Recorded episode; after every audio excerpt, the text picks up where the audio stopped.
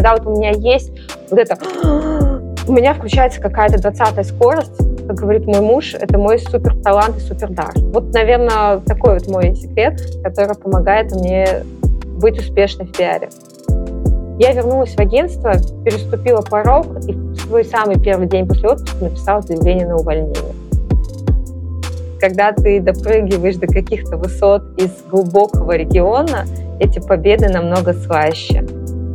Всем привет! С вами Настя Егорова, и это новый сезон подкаста «Выросли стали» подкаста для тех, кто ищет профессию своей мечты.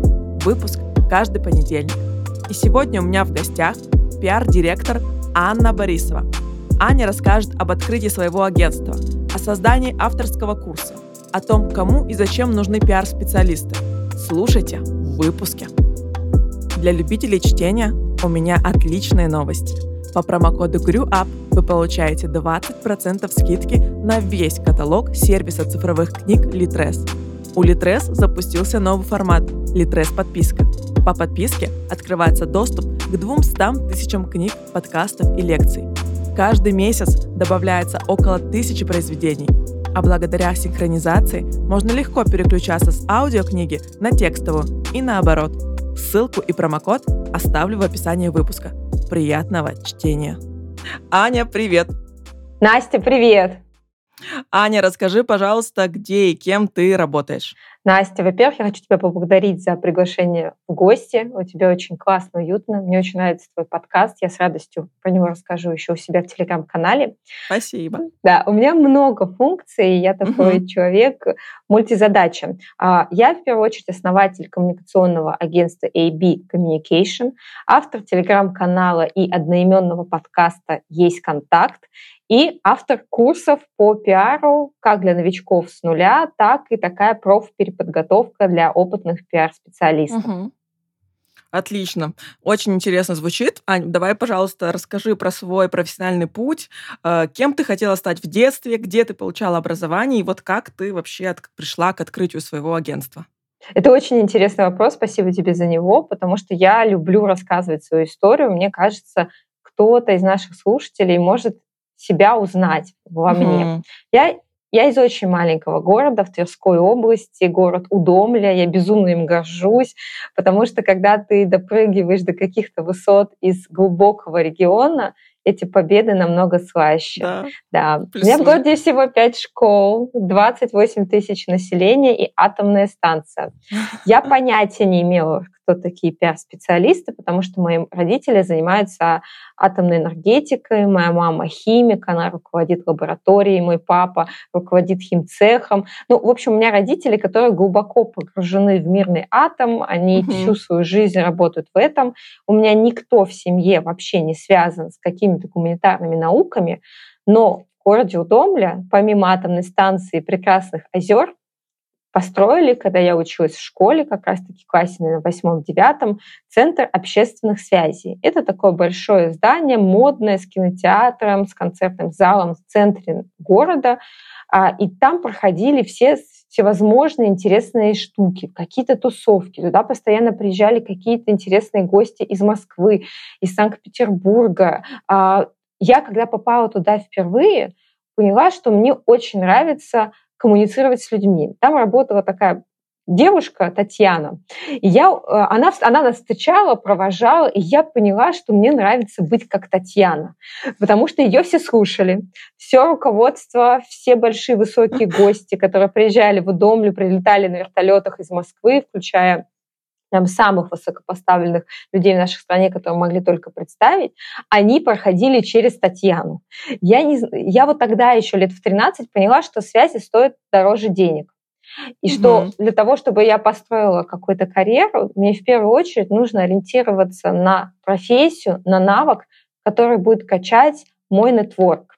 Я в школе знала все параллели все школы своего возраста плюс-минус один класс вниз-вверх, я понимала, что это мой ресурс. Я достаточно хорошо училась в школе, я закончила школу серебряной медалью, но больше всего мне нравилось общаться с людьми. Вот это был мой любимый предмет. и я понимала, что нужно куда-то туда. Когда я поступала, а это было страшно сказать в 2007 году, просто твои, твои слушатели вычтут, посчитают, сколько мне лет, и упадут в обморок. Но я, в принципе, не скрываю. Я купила такой, э, был справочник для поступающих в вузы, это сейчас mm-hmm. мы смотрим рейтинги э, в интернете, смотрим топы университетов. Тогда интернет был очень плохой, очень дорогой и ненадежный, поэтому все покупали справочники для поступающих в ВУЗ, их каждый год выпускали новые, там публиковались рейтинги, средний балл. Как раз тогда только появилась ЕГЭ. Я была вот вторым годом вторым выпуском, который сдавал ЕГЭ в Тверской области. У нас это было обязательно для сдачи, потому что когда я поступила в университет, узнала, что какие-то регионы вообще не сдавали ЕГЭ. Поэтому если у тебя твои подписчики будут, э, слушатели нас слушать, и тоже они плюс-минус моего выпуска, но не сдавали ЕГЭ, напишите, пожалуйста, об этом. Мне все время немножко грустно, но интересно. Да, я открыла справочник и увидела, что на первом месте находится какой-то загадочный университет, ГУ ВШЭ, Государственный университет Высшей школы экономики. Это сейчас это НИУ ВШЭ, Национальный исследовательский университет, тогда это был ГУ ВШЭ, ну, либо Вышка, как все ее называли. А из моего чудесного сказочного города Удомля принято было поступать либо в МИФИ, либо ну, что-то связано с химией, с энергетикой, uh-huh. МЭИ, либо в Питер. Массово все ехали в Питер. В высшей школе экономики не учился никто. Но я открыла э, этот рейтинг и увидела, что вышка находится на первом месте, пришла к маме домой и сказала, ты знаешь, я буду поступать в высшую школу экономики. Мама решила, что я немножко сошла с ума, ну, какая высшая школа экономики, ну, я из города, где пять школ. Понятно, что для этого, наверное, нужно было ходить какой-то какие-то подготовительные курсы, какой-то лицей. А, ну, на самом деле, когда я поступила, так так вот и, и, и выяснилось, что действительно так и происходит. У меня большая часть группы либо ходила в какие-то лицеи, в ФДП, факультеты довузовской подготовки. Я сказала, мама, нет, мы поступаем туда. Когда я mm-hmm. подавала свои документы в вышку, я была первая из города, Удомля. У них даже не было его в базе. Ну вот, в общем, я поступила в высшую школу экономики на факультет социологии. А, тогда факультета рекламы, связи с общественностью, пиара в вышке не было. Сейчас он существует, тогда не было.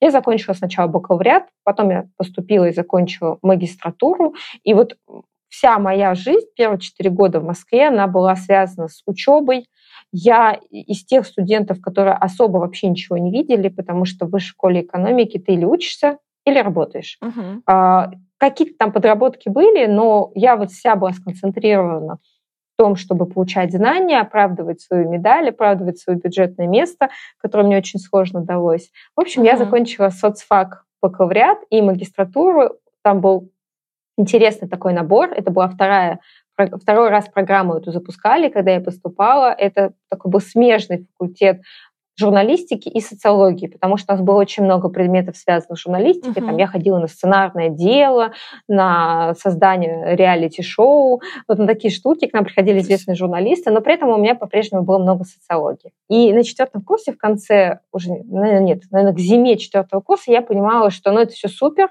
Общежитие скоро закончится. Я, естественно, жила все шесть лет в общежитии, пока училась. Нужно искать работу. А я стала перебирать все профессии, которые могут быть. Понятно, что после соцфака первое, что приходит в голову, это всевозможные исследования, маркетинговые исследования, опросы, изучение рынка, аналитика. Мне это все было неинтересно. У меня на этаже жила девочка в общежитии, которая тусила со звездами. Она работала тогда в каком-то модном клубе. Меня это дико манило. Потом, когда я увидела, как участница новой волны 2013 года ходит у меня по коридору общежития, я была в, в, лег, в легком обмороке.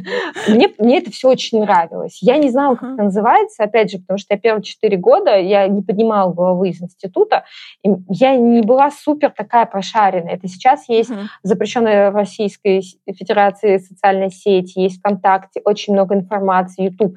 Тогда все было по-другому. Тогда был единственный животворящий ВКонтакте, на которого все молились и все там сидели. Uh-huh. И один из моих знакомых, с которым я познакомилась э, благодаря ВКонтакте, сказал, слушай, ты такая деятельная, ты такая активная, это был 2010 год, а тебе не хочется попробовать себя в пиаре? Я говорю, что uh-huh. такое пиар? Ну, это мероприятия, журналисты, пресса, тусовки. Я говорю, хочу, конечно. Он мне помог да, пройти собеседование. И вот в 2010 году, в конце 2010 года я начала свой карьерный путь в пиаре.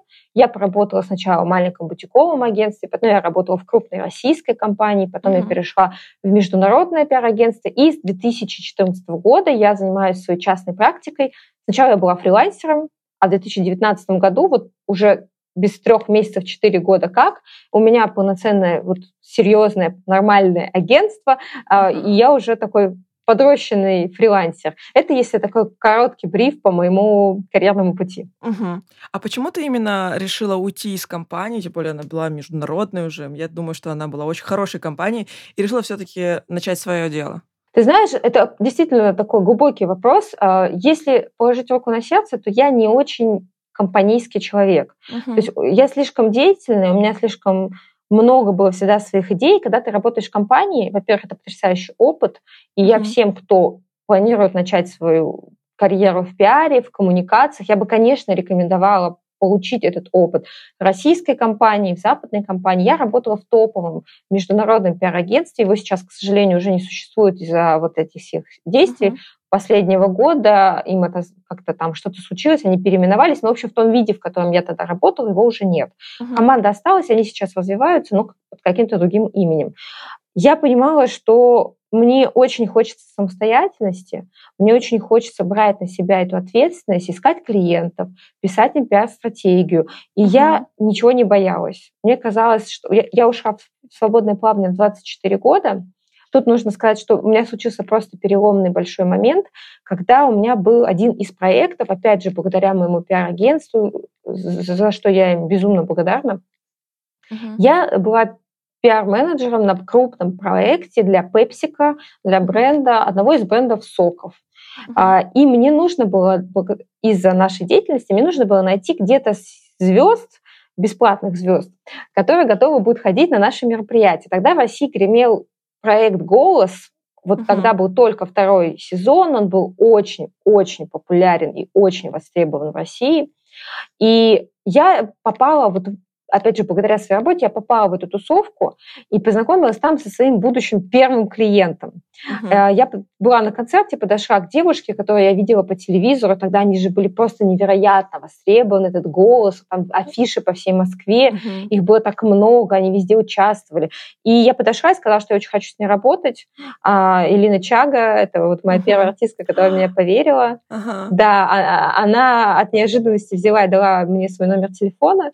Через Четыре месяца это вылилось в то, что Элина в тот момент была в процессе подписания контракта с продюсерским центром Леонида Николаевича Агутина. Uh-huh. И через четыре месяца я знакомлюсь с Леонидом Николаевичем Агутиным, и моя жизнь больше не станет прежней, потому что я параллельно совмещала работу в найме, я это очень скрывала, но я работала с артистами, это uh-huh. было невероятно тяжело, у меня идет магистратура, я пишу магистерскую диссертацию, работаю с 9 до 6 в агентстве, работаю с артистами, да. И я беру свой отпуск, потому что мне нужно уехать артисткой, с моей Линой на новую волну в Юрмалу. Это был 2014 год. Это была последняя новая волна, которая прошла в Юрмале. Вот я прям uh-huh. попала туда. И когда я оттуда возвращаюсь, а я за, за две недели бывала на куче концертов, на мероприятиях, была в гостях у Игоря Крутого, в гостях у Лепсис. Ну, в общем, это, это ты, ты подышал другим воздухом. Uh-huh. Я вернулась в агентство, переступила порог и в свой самый первый день после отпуска написала заявление на увольнение. Потому что я поняла, что я, вот, вот я увидела другую жизнь, жизнь вне uh-huh. офиса, ту жизнь, пиарщика, который я сейчас, собственно, и пропагандирую. Когда ты очень много с кем знакомишься, общаешься, ты вот настолько интегрирован в эту тусовку, что я не, не простила бы себе, если бы я это не попробовала. Я mm-hmm. хорошо понимала, что я легко уйду и смогу а, начать а, карьеру заново в найме, а вот такой шанс он вряд ли предоставится uh-huh. еще раз. Да, я тебя понимаю, почему ты ушла. Здорово. А, Аня, расскажи, пожалуйста, вот на каком именно этапе ты получила наибольшее количество навыков, которые сейчас используешь? Какой вот из этих этапов был самым продуктивным для тебя как специалиста? Ты знаешь, тоже такой глубокий вопрос. Я думаю, что все, конечно, происходит в практике. Когда ты э, уходишь и работаешь как вольный художник, как свободный художник, ты получаешь одновременно такое количество опыта и навыков, потому что ты сам себе бухгалтер, сам себе юрист, сам себе бездев, ты ищешь клиентов, сам себе стратег, пишешь стратегию. Вот, наверное, с 2014 по текущий момент это такой огромный пласт опыта, который я продолжаю получать, он другой, ну, потому что индустрия пиара меняется, и uh-huh. тот пиар, которым я занималась в 2010 году, это не тот пиар, который существует сейчас. И если это еще кто-то не понимает, то я рекомендую уже попить водички и осознать, что как раньше не будет. И вот, наверное, вот то, что я начала свою деятельность, потому что я сначала работала одна, потом я, мне нужно было искать ассистентов, составлять собственную команду. Когда ты работаешь в компании, тебе просто приводят команду, тебе их выдают, у тебя uh-huh. уже есть клиент, ты его не ищешь, зарплата падает два раза в месяц на карточку, договор сам подписывается, помещение под офис само снимается, корпоратив сам организовывается. Ты об этом вообще не думаешь. Uh-huh. Когда ты превращаешься в свободного художника, тебе нужно думать обо всем сразу одновременно. И это угу. бесценный опыт для меня был. А расскажи про свой э, самый запоминающийся проект. А можно я коротко, но скажу про два. Очень коротко, конечно, потому что они, пока, они показывают совсем разную сторону. В первую очередь, это мой потрясающий кейс, который был как раз, когда я работала в агентстве. Угу. Возможно, ты слышала про такие пончики в Москве, Криспи Крим. Надеюсь, это не засчитается. Конечно, да, да, конечно. И вот как раз-таки это был мой проект. Я их пользователь, я их потребитель. Да, супер. Если ты я не знаю, как сейчас, но раньше мой текст еще года два назад у них сохранялся в кофейне. Это был мой проект. Они пришли в агентство, в котором я работала. А, это большой был проект, на нем работало, не знаю, мне кажется, человек 10, но я была аккаунт-менеджером, у меня была куча стажеров, и мы вместе там с СММ-отделом агентства, где я работала, мы как раз его реализовывали. У нас была задача а, открыть первую кофейню, это страшно сказать, было в сентябре 2013 года, просто это было очень давно. На Никольской, Никольская тогда стала пешеходной, э, потому что в то время еще Никольской ездили машины, парковались. Это опять же выглядит как какой-то прошлый да. век. Да, у меня был KPI. Мне нужно было открыть э, Криспи Крим, кофейню, и чтобы перед ней стояла очередь, как перед открытием первого Макдональдса. Вот эта вот знаменитая фотография на Пушкинской, Макдональдс, где там стоит просто вот такой хвост очереди, не знаю, до метро, у нас был такой KPI. Ну, то есть создать какую-то такую шумиху, чтобы о проекте знали все, чтобы пришли люди. Ну, там есть куча фишечек, потому что э, у Krispy Kreme это международный бренд, он американский, существует дай бог памяти, с 1957 года. Аркадий Новиков долго сражался за то, чтобы выкупить эту франшизу. Много кого рассматривали в России. Ну, Аркадий номер один, большой mm-hmm. молодец, очень, очень, очень крутой клиент. А, было много фишечек, потому что у Криспи Крим есть такая тема. Первому человеку, который переступает порог новой открывшейся кофейни, они вручают годовой запас пончиков. Конечно, это не выглядит так, что тебе дают мешок со сладостями, тебе дают золотую карточку, и раз в неделю ты можешь приходить и получать дюжину оригинальных, самых, вот, которые вот классные в глазури, пончиков бесплатно в течение года, вот каждую неделю дюжину. А, первым, по-моему, трем, еще кто первый переступает порог кофейни, дают на полгода тоже такой запас. Ну, там, в общем, есть темы такие, которые очень сильно привлекают. Но мы провели огромную работу. У меня только в uh, агенте The Village было пять статей, был батл пончиков, было... Ну, в общем, у меня был просто такой там замес. У меня 9 утра uh, в день открытия Криспи Крим на Никольской стояла очередь, нет, 8 утра, из 350 человек и три телевизионных камеры. Но мы, правда, навели какой-то невероятный шум, ну, огромная команда работала, все, все вложились, мы очень-очень старались, и этот проект для меня такая большая веха, потому что когда ты видишь собственными глазами, что ты можешь сделать, как люди mm-hmm. приходят, а, мы, то есть там было много всего классного, мы взаимодействовали со всеми близлежащими университетами крупными офисами. Мы рассылали приглашения, мы оповещали, что вот это вот случится. Я рассылала селебам эти пончики в огромном количестве, чтобы рассказать о том, что открываются пончики Криспи Крим. То есть, ну, как происходит у кофейни техническое открытие, то есть mm-hmm. в день открытия они уже на тот момент около недели ну, функционировали для того, чтобы все протестить. То есть mm-hmm. это не то, что а, я им какие-то там с ночью испекла пончики и отправила. Я все время рассказываю в запрещенной социальной сети эту историю. Я отправляла пончики Александру Рогову, Ага. Я где-то намутила его прямой номер и Светланы Бондарчук. Я им позвонила и сказала, здравствуйте, меня зовут Аня, я представляю внешнюю пресс-службу Криспи Крим, это группа компании Аркадия Новикова. Можно мы вам пришлем пончики? Александр сказал мне, супер, я их не ем, но вы присылайте, я их их будут есть мои ученики. Uh-huh. Я недавно, буквально два месяца назад, нашла у Александра, представляешь, сколько я скроллила uh-huh, uh-huh. его ленту, я нашла этот пост от конца августа 2013 года, и он, раска... он там лежит раскладка моих пончиков, я написала ему эту историю, мы с ним пообщались в директе, то есть ты представляешь, он, он даже не удалил э, эту страничку, этот пост, имею в виду, я так рассылала во все медиа пончики, у меня были завалены медиа пончиками, все только и говорили о том, что в Москве откроются какие-то невероятные пончики. Этот проект для меня был огромной вехой, я очень им горжусь и благодарю, что я получила это этот опыт в агентстве. Мы потом еще много чего там делали пост открытия, но вот именно эту очередь перед открытием Krispy Kreme, и многие до сих пор меня узнают. Я долгое uh-huh. время гуглилась э, по, именно по Krispy Kreme.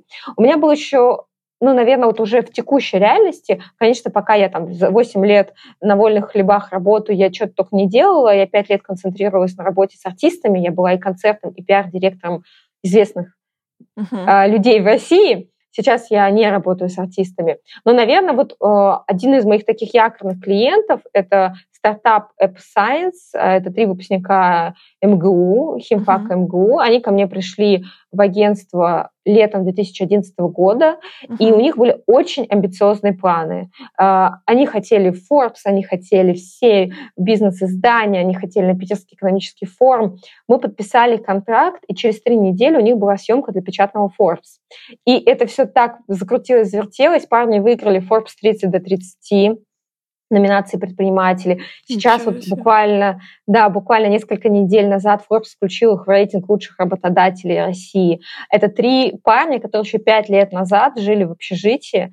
Когда они ко мне пришли, их было 30 человек в компании, сейчас их 300, а, там 6, 4 э, миллиарда обороты в год. Ну, в общем, я очень горжусь этим кейсом, потому что я читала на прошлой неделе лекцию в МГУ на шарфаке, и uh-huh про моих клиентов знают по моей работе.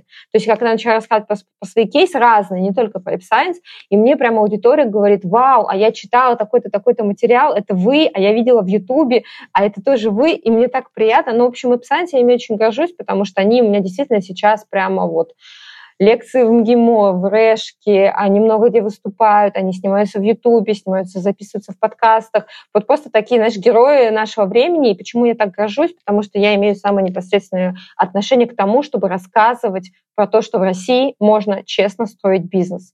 И в России можно зарабатывать, и в России можно построить крутую компанию с крутой корпоративной культурой. Мы это рассказываем, мы даем а, компании возможность сделать это публично и показать классный пример. Угу. Класс. Ань, какая ты молодец. Вообще, я, я тобой горжусь. Что ты есть у нас такая в нашей стране. Я просто очень давно работаю. Ань, правильно я понимаю, что ты сейчас занимаешься взращиванием новых пиар-специалистов? Да, это большая такая моя миссия. Я начала это делать еще осенью 2019 года я стала запускать какое-то свое наставничество, потому что, ну, начну сначала, когда я э, только пришла в профессию, мне очень uh-huh. хотелось какого-то наставника. Потому что пиар — это молодая профессия, пиар-специалисты первые выпустились в России всего лишь там 20 лет назад. Это, правда, очень востребована digital профессия, и после определенных законопроектов о рекламе она будет сейчас набирать все больше обороты. Пиарщиков очень мало, они очень востребованы. У меня нет проблемы с поиском клиентов. У меня есть проблема в том, чтобы все запросы, которые на меня поступают, у меня только за вчера три запроса пришло, всех своих выпускников трудоустроить. Мне не хватало наставника. Я очень хотела, чтобы у меня был какой-то более опытный коллега. Я поэтому пошла работать в пиар-агентство, потому что это очень uh-huh. э, действенный способ быстро, эффективно научиться. Мне такого опыта не хватало. Мне не хватало человека, который скажет, вот так делай, вот так не делай, вот так правильно, uh-huh. а вот так ты будешь делать, тебя это, это приведет к твоим ошибкам. У меня этого не было, тогда не было никаких курсов, никаких обучающих платформ. Ты мог просто получать этот опыт только в процессе работы. И для вот этого опыта я работаю с конца 2010 года. Моя миссия запаковать этот опыт, сделать вхождение в профессию, работу в профессию более комфортной, более приятной, потому что вот у меня есть сейчас два проекта. Это курс по пиару с нуля для тех, кто всегда хотел работать с богатыми и знаменитыми, кто, uh-huh. кому очень нравятся коммуникации, кому нравятся мероприятия, э, интеграции в подкасты. Это самое, что ни на есть задача пиарщика. Я вот обучаюсь с нуля, это подходит для маркетологов, ивенщиков, СММщиков, сторисмейкеров, менеджеров, блогеров, всех, кто работает вокруг коммуникаций, вот самым непосредственным образом, ну и там огромный пласт моих а, студентов, это продюсеры онлайн образовательных проектов, потому что это идет рука об руку с пиаром. И второй проект — это для действующих пиар-специалистов, которым нужен чуть-чуть э, такой вот опыт, апгрейд, э, uh-huh. добрать каких-то знаний, докрутить себя, чтобы повышать чек. Вот только что у меня закончилась программа вчера, э, она звучала, как, вы, как пиарщику выйти на доход 300 плюс в месяц, и это, это очень реальный цифры, очень действенный механизм, как, как это сделать, как туда выйти. Да, я стала получать огромное количество эмоций, признания, радости, э, ну вот именно эмоции от uh-huh. обучения, когда ты видишь знаешь, я стала понимать родителей, которые радуются, когда ребенок рисует им цветочек, кривенький, корявенький, но рисует, и ты, ты, ты так радуешься. Вот когда мои выпускники приносят мне такие классные новости, что никого-то куда-то запичили, они реализовали какое-то классное мероприятие, я от этого радуюсь, пожалуй, даже больше, чем от собственных побед. Да, круто. Круто, Ань. А смотри, а у тебя сейчас еще есть наставник свой? Как ты говорил, вначале был.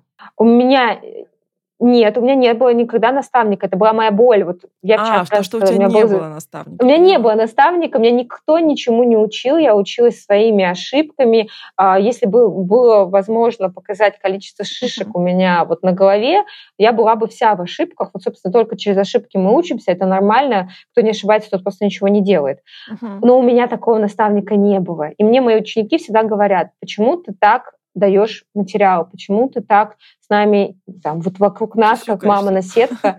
Но мне очень хотелось, чтобы сюсюкались со мной. Но со мной никто не сюсюкался. Я а, постигала все знаешь, вот как э, мож, можно научиться плавать двумя способами. Можно ходить в бассейн, учиться с тренером, тратить на это силы, время, деньги, но сделать это безопасно. А можно просто, вот моего папу так учили плавать, можно привести человека на середину реки Волги, выбросить его из лодки. Ну, если хочет жить, но он как-то же там вот как-то да, выплывет. Вот я, я, я примерно так училась. Ну, как ты, как ты училась, читала в огромном количестве книги. Я, мне кажется, прочитала все, что написано по пиару за границей, в России, потому что uh-huh. я никак не могла набраться разобраться где-то, вот где, вот куда пойти, с кем поговорить. Если бы мне, там, знаешь, в 2010 году сказали, вот тебе программа наставничества, я тебя сейчас обучу, как безболезненно входить в профессию, я, наверное, кредит бы взяла и пошла учиться, потому что денег uh-huh. у меня не было. А, но научилась, потому что я тут свой опыт получала долго. Uh-huh. А как ты сейчас вообще развиваешься в профессии? Просто сейчас пообщавшись с тобой, мне кажется, что ты, в принципе, уже не знаю, где ты сейчас берешь вообще знания, если ты сама их э, производишь только. Смотри, во-первых, через клиентов. Когда ты uh-huh. работаешь, когда ты берешь клиентов с очень амбициозными задачами, я всегда говорю, что я и команда, тут надо тоже пояснить, я же не работаю одна. Uh-huh. У меня есть чудесные Тася, Арина, Оля, э, и периодически там я привлекаю других специалистов. У нас маленькая команда, потому что я не набираю большого потока клиентов. Мне нравится работать в глубину, а не uh-huh. каждые три месяца менять себе э, клиента. Я, у меня средний срок жизни это полтора-два года в агентстве, uh-huh. средний. Там, с кем-то я четыре года работаю. Во-первых, я работаю и очень сильно прокачиваюсь через клиентов. Но представь, когда у тебя клиент, который еще два года назад э, снимал комнату а, и работал в этой комнате втроем, а теперь это 300 человек, этаж в центре Москвы, в крутейшем бизнес-центре, ты через амбиции клиентов, через их экспертность тоже очень растешь, потому что пиар mm-hmm. это очень кросс, кросс такая нишевая штука. Вторая история, я создала комьюнити, у меня в телеграм-канале, в телеграме есть большое закрытое комьюнити для пиарщиков mm-hmm. со всей России. Мы обмениваемся опытом, а у меня там строгий дресс-код, фейс-контроль для того, чтобы зайти в это комьюнити. Оно, правда, закрытое, либо по рекомендации, либо вот потому, что я нахожу людей и сама их зову. Там вот, вот прямо жара. Я провожу пиар-завтраки в Москве, Вот у меня в прошлое воскресенье был пиар-завтрак. Мы все развизуализируемся, встречаемся, обмениваемся опытом. Там я могу найти любые контакты, посоветоваться. Вот прямо я могу написать какой-то вопрос, потому что сидят э, в комьюнити, там сейчас 150 человек, не знаю, когда выйдет твой выпуск, может, их уже будет 200. Uh-huh. Но это люди, которые ведут топовые проекты, рестораны, там, стартапы, селебов, и ты всегда с ними можешь посоветоваться. Для меня это очень классный источник. Я, я хотела иметь такое комьюнити, его не было, пришлось создать самой. Но вот мои пиар-завтраки я учусь и от студентов, потому что они у меня безумно талантливые, и когда я вижу, как они реализовывают какую-то из творческих задач, я что-то подмечаю. Ну и потом я сама постоянно прохожу обучение, просто это э, э, разные ниши. Не по пиару, а что что-то рядышком. Например, сейчас я учусь на профайлинге, uh-huh. потому что это очень помогает мне в работе. Я постоянно учусь по социальным сетям. Я только uh-huh. за а, ноябрь и декабрь прошла два обучения по рилсам для того, чтобы я могла раскачивать свою аудиторию, привлекать свою аудиторию. То есть маркетинг, продюсирование, я проходила обучение большое, четырехмесячное по продюсированию. Все, что вокруг digital сферы, я всему этому стараюсь учиться, потому что я могу это интегрировать в свою работу. Угу. Очень круто. То есть ты постоянно находишься в таком процессе развития, обучения. Класс. А как по-другому? Мне кажется, подсознание так быстро, информация так быстро устаревает, что если ты ее не собираешь новую, я, я правда, не представляю, как тогда. Угу. Но она же просто протухнет. Ну, это согласна, да. А, Ань, а давай с тобой сейчас попробуем составить портрет идеального пиар-менеджера. Какие должны у него быть личные качества? Можешь сделать проекцию на себя. Какие у тебя личные качества, которые вот тебе прям помогают в профессии? Ну смотри, я это я, а другие специалисты другие специалисты. Я скажу, наверное, базу и могу что-то добавить в конце от себя, что мне помогает. Но в первую очередь я думаю, что база-база — это любовь к людям. Вот я прям первое, что скажу. Если ты хочешь развиваться в коммуникациях, потому что я даже чаще использую слово не, не пиар-специалист, а коммуникатор. Uh-huh. Потому что ну, пиар-специалист — это определенный ограниченный набор инструментов. А я работаю со своими клиентами и учу своих студентов uh-huh. работать всеми инструментами, которые, как я обычно говорю, в рамках Уголовного кодекса Российской Федерации — моих лично норм ценностей и морали. Uh-huh. То есть мы не работаем с медиа, мы работаем со всем. Пресса, ютубы, подкасты, телеграм-каналы, мероприятия, коллаборации, книги, коллаборации с экспертами, с брендами, внутренние мероприятия, внешние мероприятия, подкасты, в общем, премии, что только, вот, вот все, что может масштабировать клиента. Но если ты не любишь людей, Uh-huh. А первое, что я сказала, это любовь к людям. Тебе будет это очень сложно, потому что люди разные, и они такие, какие они есть. Если uh-huh. тебе сложно это принимать, будет тяжело. Второй момент – это желание постоянно чему-то учиться и развивать свою насмотренность, потому что uh-huh. знания, правда, быстро потухают. Если вы там 10 лет назад отучились в институте на журфаке и на этом едете, не апгрейдите никак свои знания, будет тяжело.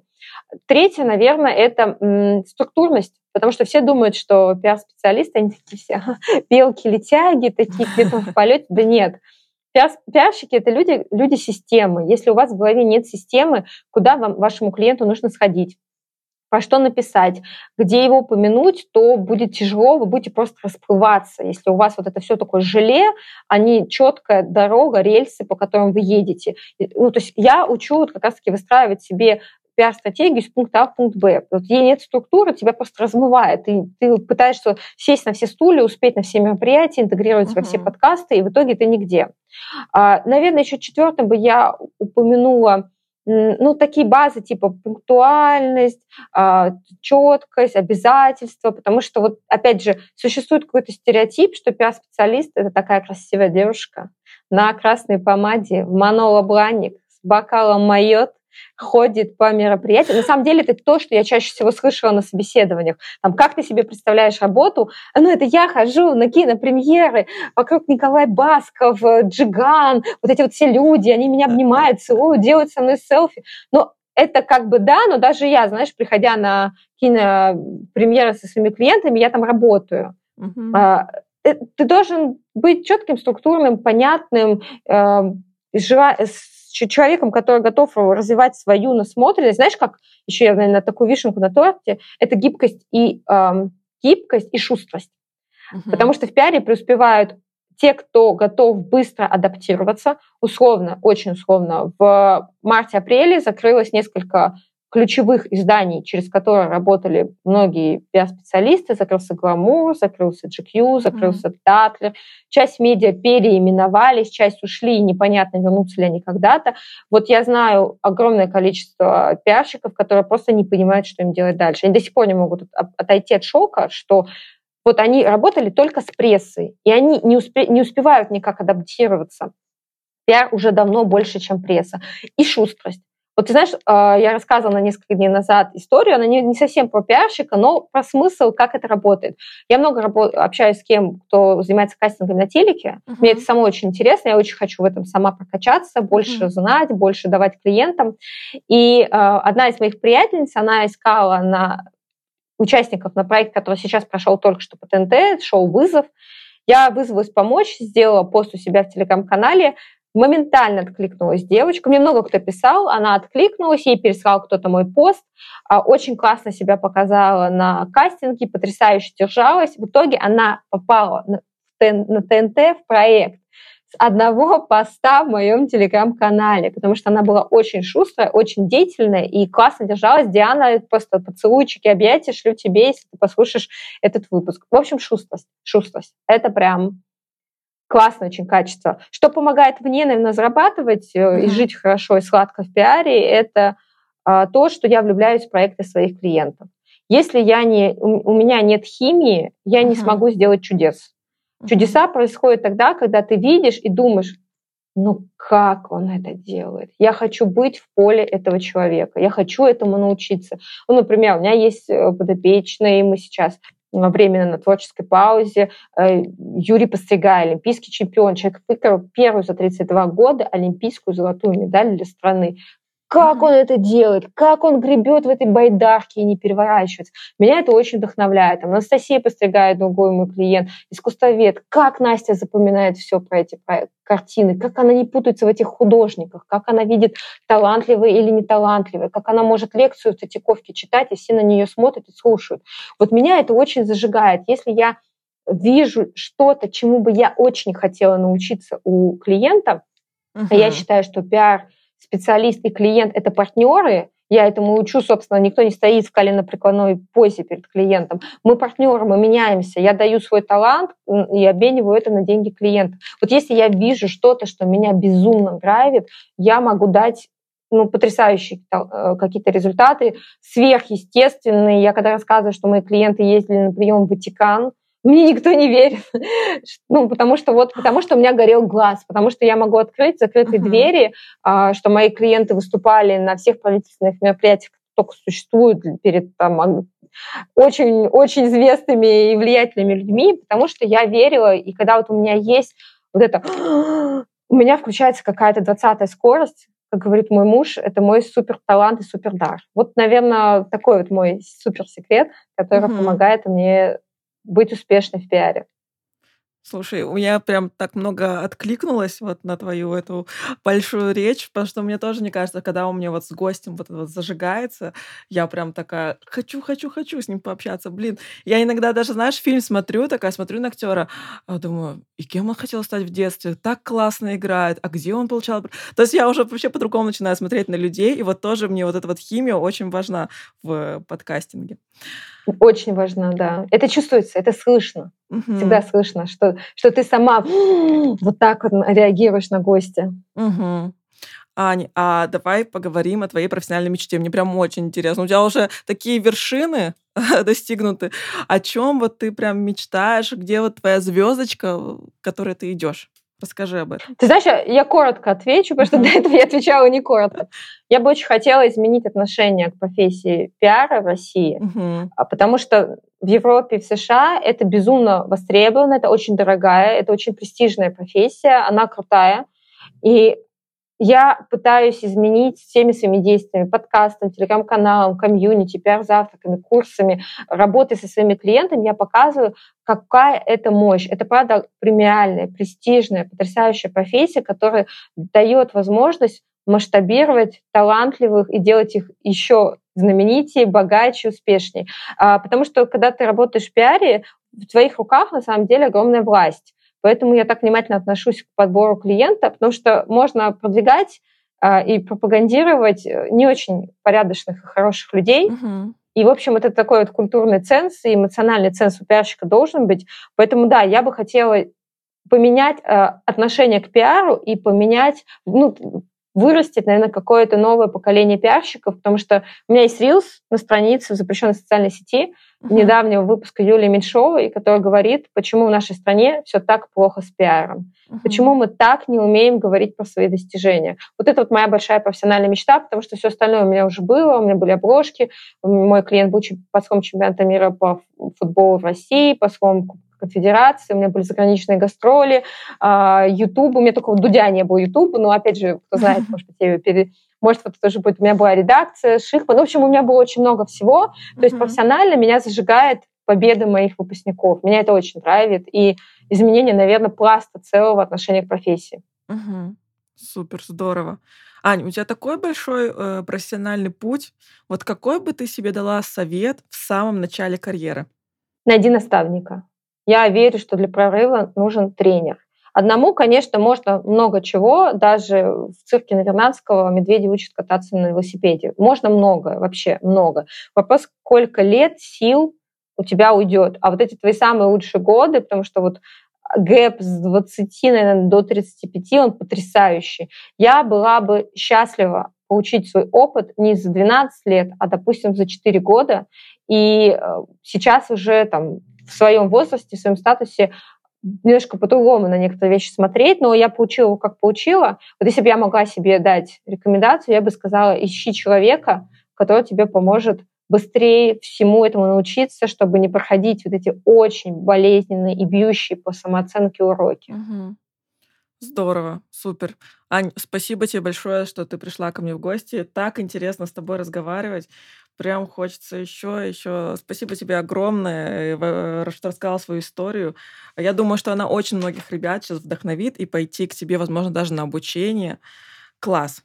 Благодарю тебя, Настя, ты делаешь большое дело. Я слушаю твои выпуски, и мне кажется, вот если бы, опять же, мне было 17 лет, и я могла бы зайти, послушать так классно, так зажигающе с каждым из твоих гостей коротко про профессию, мне было бы намного легче выбирать свое будущее, потому что ты помогаешь и профориентации, может быть, ты даже этого не знаешь, но я вот прям, когда открыла твой подкаст, я его нашла, когда искала топовые новые mm-hmm. подкасты в России, а, я бы прямо прямо сориентировалась. Потому что я тебе, я тебе очень благодарна, ты делаешь классную историю, и пусть у тебя подкаст только расцветает, процветает. В 23 году больше тебе крутых зрителей, слушателей, потому что это, это здорово. Двигать медиаплощадку и медиапродукт в России — это огромный труд.